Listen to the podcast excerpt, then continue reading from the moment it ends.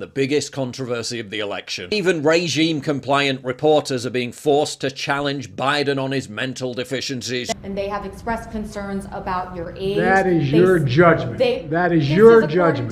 that is not the judgment of the press. Your memory has gotten worse, Mr. President. My memory is not good. My memory is fine. Such a good memory, he thinks the president of Egypt is the president of Mexico. For one thing, these revelations about Biden's memory do not come from partisan commentary or from an apparent slip up on on camera while on the campaign trail. They've been released by a neutral official charged with investigating evidence in this case and refer to a behind closed doors interview that, by the president's own admission, he took extremely seriously. Democrats are now facing the very real prospect of having to scramble for a last minute replacement or de facto hand the presidency to Trump before the contest has even begun.